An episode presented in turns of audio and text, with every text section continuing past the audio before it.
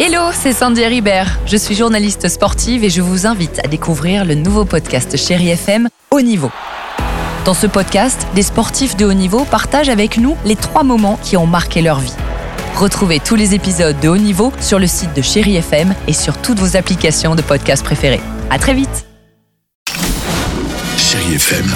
À voir sur vos écrans, la chronique de Marc Choquet. Bonjour à tous, c'est l'événement dans les salles cette semaine et il est très attendu. OSS 117, alerte rouge en Afrique noire. Ah, OSS. Allez, petite piqûre de rappel. Fais-moi l'amour. Non, je ne crois pas, non. Pourquoi? Pas envie. Eh oui, c'est culte OSS et pour cette nouvelle aventure, Hubert Bonisseur de la Batte, alias OSS 117, interprété bien sûr par Jean Dujardin, est de retour pour une mission plus délicate, plus périlleuse et plus torride que jamais. Il est contraint de faire équipe avec un jeune collègue, le prometteur OSS 1001, joué par un Pierre Ninet irrésistible.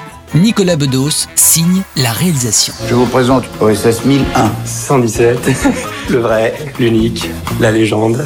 Jean Dujardin, bonjour. C'est vrai que c'est l'une des grandes nouveautés pour ce nouveau OSS 117 et il est confronté à un agent plus jeune que lui. C'était la bonne idée de le confronter à la jeunesse. Et puis à la nouvelle pensée, aux années 80, qui se libère. Forcément, ça me rend un peu plus rance, un peu plus vieux. Il y a toujours une envie de façon de casser le héros, d'abîmer un peu le jouet. Et quoi de mieux de le faire avec un jeune agent secret? Ne plus le mettre forcément avec un faire-valoir féminin. On a beau nous dire c'est très politiquement incorrect. Finalement, pas tant que ça au fond, parce qu'en l'occurrence, c'est lui qui est visé. C'est un âne. Et côté réplique, là aussi, hein, on est servi. Ce qui ressort euh, généralement de OSS, c'est des phrases, c'est la connerie, c'est le truc qu'il faut pas dire. C'est que les gens adorent ça. C'est la blague un peu canaille, quoi.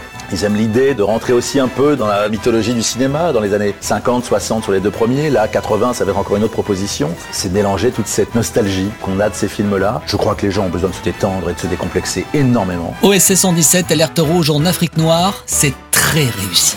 Et puis je poursuis avec pour les enfants, vous me connaissez, avec un joli film d'animation, Le Tour du Monde en 80 jours, et vous allez faire la connaissance de Passepartout. Non, non, non, non, pas celui de... Mais un Wistiti naïf, mais plein d'entrain, qui rêve de partir à l'aventure depuis toujours. Alors l'occasion se présente sous la forme de Phileas Frog, un explorateur vanneur et arnaqueur, et d'un pari à plusieurs millions, établir le nouveau record du monde en 80 jours. Je vous parie à toi et à vous autres que je peux faire le tour du monde en 80 jours. De l'agent secret aux grands explorateurs, laissez-vous tenter par de jolies séances. Bel été avec Chéri FM.